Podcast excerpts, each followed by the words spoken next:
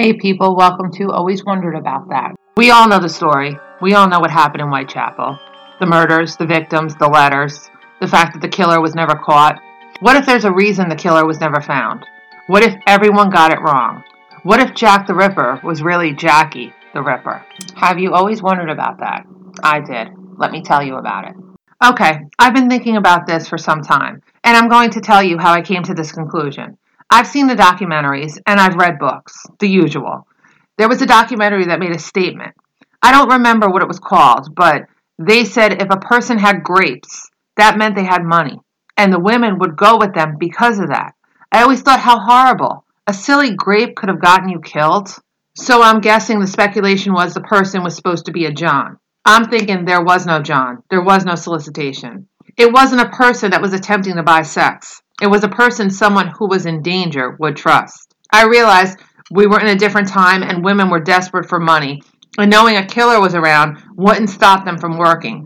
But what if the killer was another prostitute? She could have said we should travel in pairs, and that would make us safer. If you leave with a person and don't come back, I'll know what the person looked like and report that to pol- the police and vice versa. Well, the victims were just the unfortunate ones to make the deal with the killer.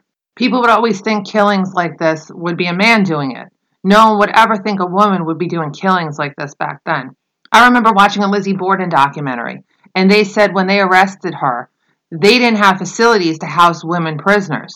I realized the Ripper was profiled, and all those profiles are the same. We've heard them all.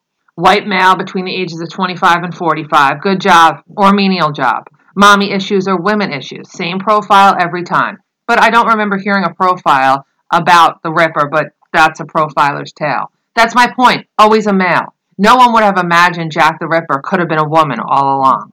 I know what you're thinking. The handwriting, the letter formats, the words used all point to male.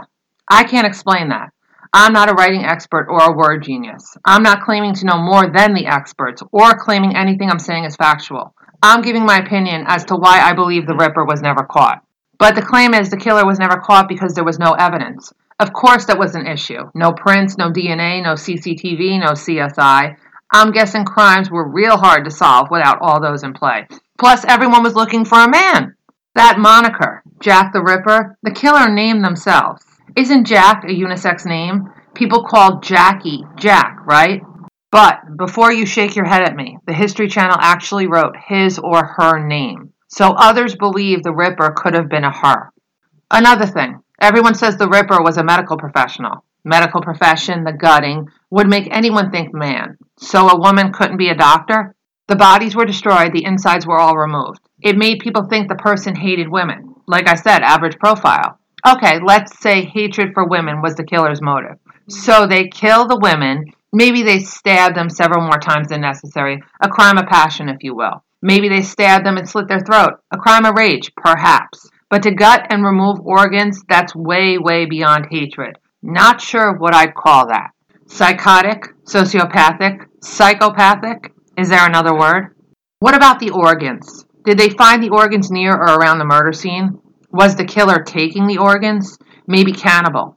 What if the motive wasn't hatred? What if it was hunger? Again, speculation on my part. I think back then people thought women were too delicate, too proper to murder and gut a person. These women were walking the streets, and we know now, and of course then, prostitutes are in constant danger, always targets, always at extreme risk of victimization. But knowing there was a killer out there targeting women, they still walk the streets to work. Would a man do that? Now we know women can commit the same types of crimes as men.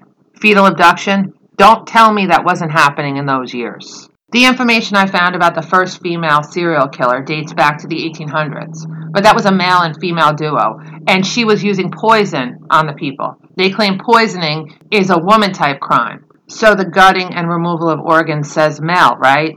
I say no. Fetal abduction proves me right. I think for as many male serial killers there were, just as many women. The only thing was, no one was looking at a woman as killers back then, and not for a long time after especially that type of crime. But in my speculation, none of this really matters. We'll never know the truth, unless time travel becomes a thing. But who's traveling back to 1888 Whitechapel to find out? Well, anyway, now you know one thing you've always wondered about. Hope you come back for more. Talk to you soon. Bye.